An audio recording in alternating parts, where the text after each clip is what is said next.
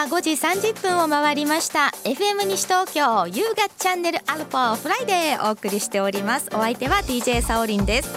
さてこの時間毎月第一金曜日のこの時間は司法書士吉田隆が語る人生100年時代のリスクと相続をお送りしております。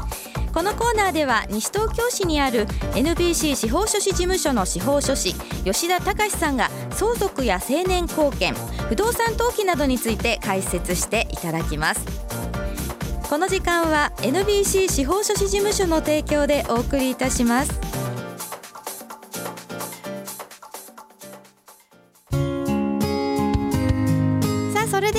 早速司法書士の吉田隆さんにお話を伺ってまいりましょう。吉田さん。あ、よろしくお願いします。よろしくお願いします。今日もお願いします。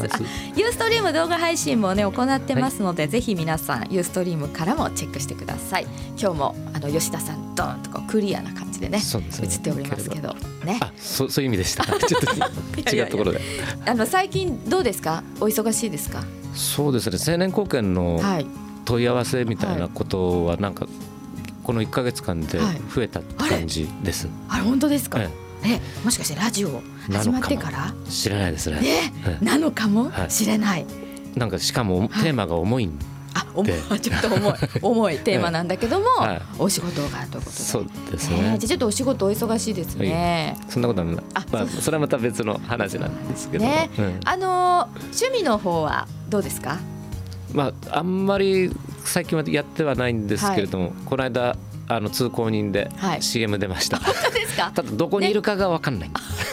あのねエキストラがね趣味ってもいまあうん第一声がその話でしたからね。そうですね。青年貢献の話より先にエキストラの話をね、していただいて。どこに映ってるかわかんないんですけどこの間は某桂のエキストラではい。あの TOKIO の城島さんが出てました。あ本当ですか？はい、へえじゃあまあどこかにねやっぱり一緒に作り上げているということですよね。どこにいるか、城島さんはいるんですけどね。そりゃそうでしょうね。その方が映ってなかったら何の CM ってなりますからね。なそうですねうんはい、ぜひ皆さんねもし見つけた方はねこちらまでお願いいたします。はいさあということで吉田さん今日もねお話をね伺っていくんですけれども、はいまずは、えー、前回のねちょっとおさらいという感じでまとめからよろしいですかね。あそうですねはい。まあ青年貢献ってこう言葉聞いたことあるかもしれないんですけれども、意外とどんなことがあるのかなとかってあの分かりづらかったりするんで、前回どんなようなお話をしたのかなっていうのをちょっとまとめてみたいとお思います。はい。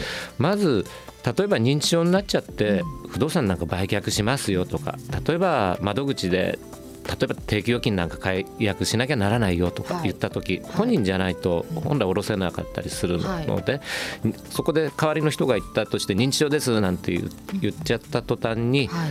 青年後見人を選んでくれないとお金を下ろせませんとかああるいはあの不動産売却できませんとかっていうはい。話になっちゃうんですよね。そうですね。覚えてます。はい。はい。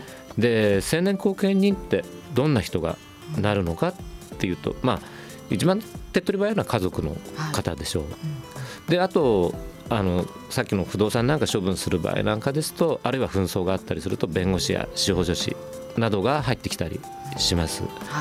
あとはいあの市によって前回ちょっとこれはあんまり触れられなかったんですけれども、あの一定の研修を受けた人が、はいあの市民貢献人っていう形でボランティアであやってくれる場合もある。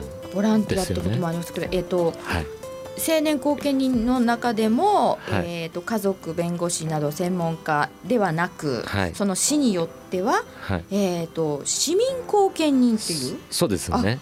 えー、それはどういったい感じなんですか、市民貢献人。例えば、はい。あの認知症になる人ってお金持ちの人だけとは限らない。そうですよね。で紛争のある方とも限らないはい。ですよね。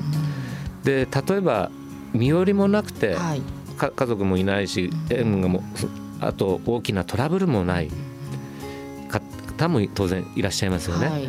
でそうすそうするとまたお金もなんかもなかったりすると専門職後見人くっつけちゃうとあの本人の生活ができなくなっちゃう時ってああ、お金をね、払わないといけないからってことですよね。そうですねはい。でそうするとまた逆に認知症の人も増えてきちゃったりしますので専門職だけでは足りなくなっちゃうってこともあります。はい、でそうすると市民の方、まあ、特にシニアの方で60で定年60あるいは65で定年になったところで、それでも元気ですよとかっていう方もじゃあ社会に貢献しましょうっていうことであのもうボランティアとして後見人になりましょうっていうような動きもあるんですよ。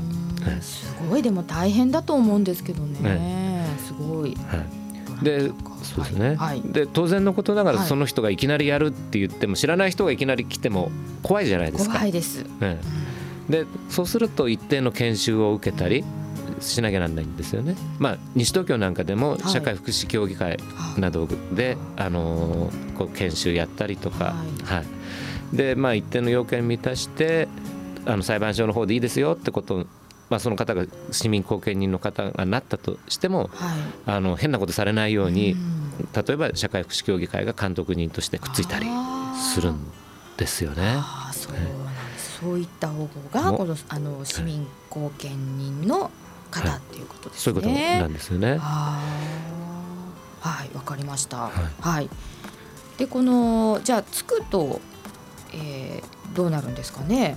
市民とかでもいろいろね、ありますけど後見人がつくと、まあ、そうすると後見人がついちゃうと、はい、まあ、当然のことながら、うん、あの家庭裁判所が全体を監督することになるんですよね。で後見人あるいは後見監督人って結局極端な言い方をしちゃうと裁判所の下請けみたいな感じにあでも分かりやすいですね。はい、でそうすると、まあ、当然のことながらあのそういった人たちが入ってくることによって今まで特に家族の間だったりすると7でお金とか使ってたりするわけじゃないですか、うんはい、例えばおじいさんおばあさんがいて、まあ、おばあさんが買い物しちゃったところでおじいさんの年金で買い物しちゃったところであの別に問題はないわけですよね。はい、でだけどおじいさん認知症になっちゃって後見につくとおばあさん自由に買い物できなくなっちゃうですよね。まあむずそれは難しくなっちゃう。んで。ですね。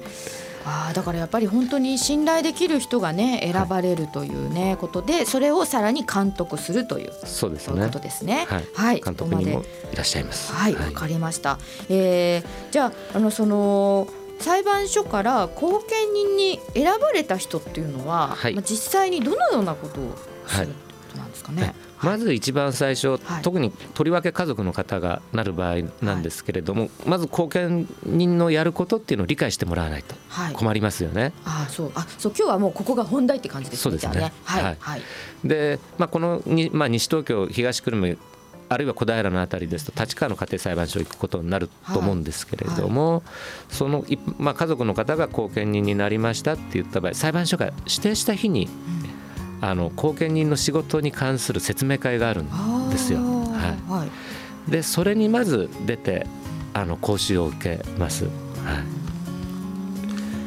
い、で講習を受けてからってまああの準備に入りますよと。で次の段階になるとこれはもう専門職も同様なんですが、はい、はい、あの裁判所の指定した日までにそのこうに例えば認知症の方の財産目録ですとか、収支の予定表あるいは当然のことながら適当に作られても困るのでそれらの根拠となる資料の写しなんかも出します。はい、一番典型的なのが例えば銀行預金の銀行の通帳とかですよね。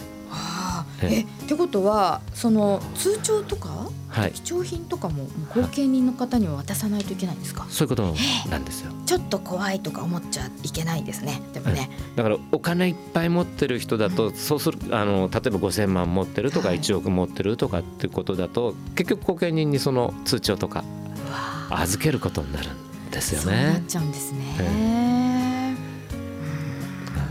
なんかちょっとね、そうか、ちょっと怖くないそうですね。ちょっと怖いですね。はい、でまあ一般のか家族の方だったりするとそれでなあなあでやっちゃったりすると今度相続が発生した時トラブルになっちゃったりするので、あの後見監督人とか、まあ、要は後見人ちゃんと仕事してますか？みたいなのを間に見る人が出たりとか、まあ、ちょこっと出た信託の話とかなります。はい、はい、でまあ、そういったコピーなんかも出してあの裁判所の報告をしますからで今度それが毎年毎年年に1回決まったあの月で締めて、あの裁判所の方にどういったふうにお金が出たんですかあるいは入ったんですかっていうのを報告出さなきゃいけないんですよね。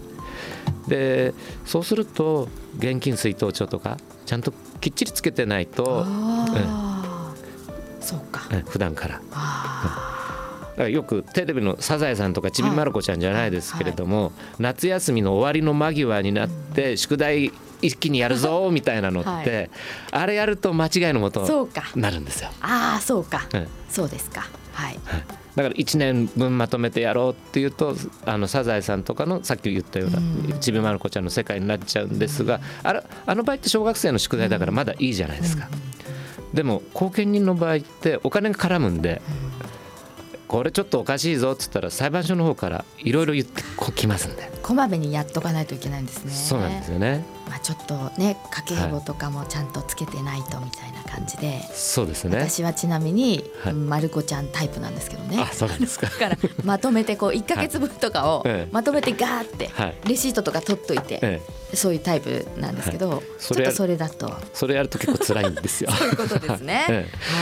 はい。わかりました、はいところで長谷さんは掛け布なんかつけてますか、はい、つけてない。いやまあつけてない。うんまあつけてないですねちゃんと。ちゃんとはつけてない。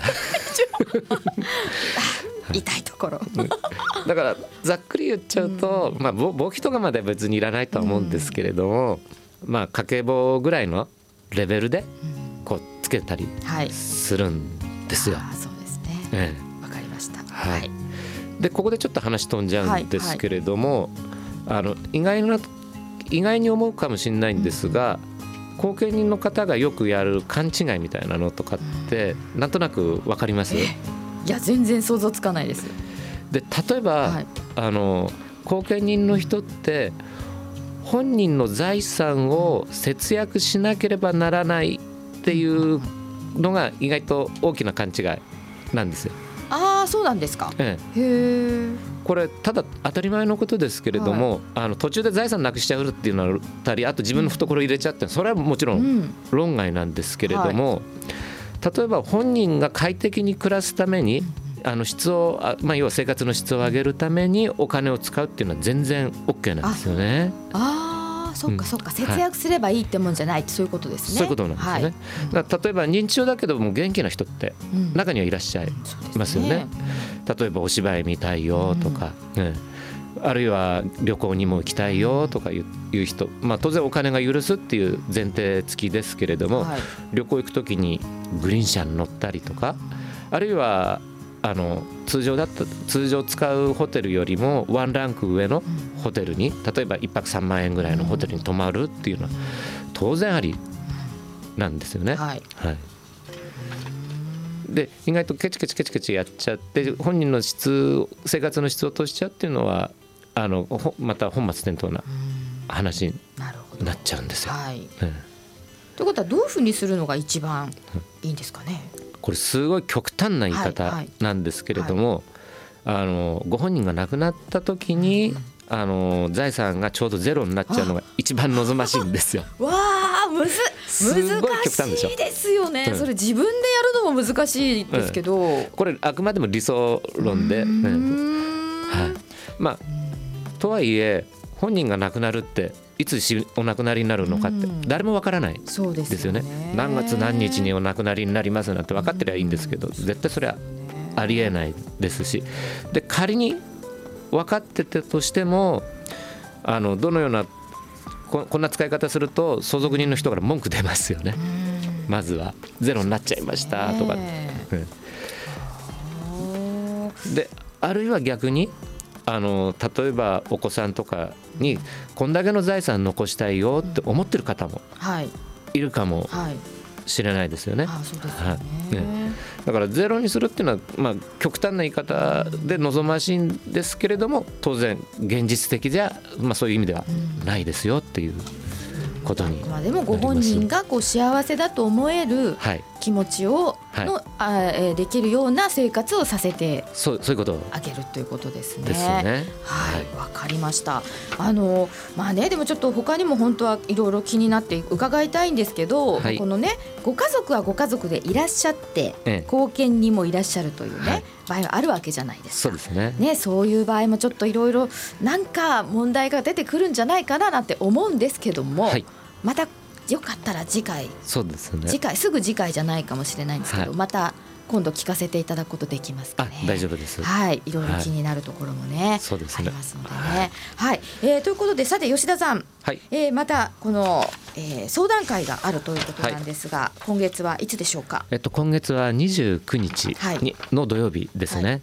で受付は十時から午後2時までなります、はい、まああのお尻がなあの関係で、はい、要は終わる時間がっていう問題がありますので、はい、ってことです。ただ担当はあのうちの司法書士の「う」という司法書士がはい、あの相談会は担当しております。のうさんが無料相談会の乗ってくれるという、はい、はい、あえっ、と9月29日。すみません。時間もう一度お願いします。10時から14時14時。が、はい、最終受付が14時 ,14 時で。ですね、はい、はい、前もってやはりご予約していただいた方が、そうですね。あのじゃないと重なっちゃったりすることもありますし、はい、全然知らない人にはあの聞かれたくはないと思いますんで、うん、そうですよね、はい、まさに、これは確実はやっぱり予約をして、ねはい、まだ日程もねありますからね。そうですね。はい、えー、ぜひね詳しくは NBC 司法書士事務所でね、えー、検索してください。はい、えー、9月29日の無料相談会は午前10時から午後2時最終受付予約をしてくださいということですね。そうですね。はい、はい、ということで吉田さん今日もありがとうございました。ありがとうございました。はい、また来月も第一金曜日にお願いいたします。お願いいたします。はい、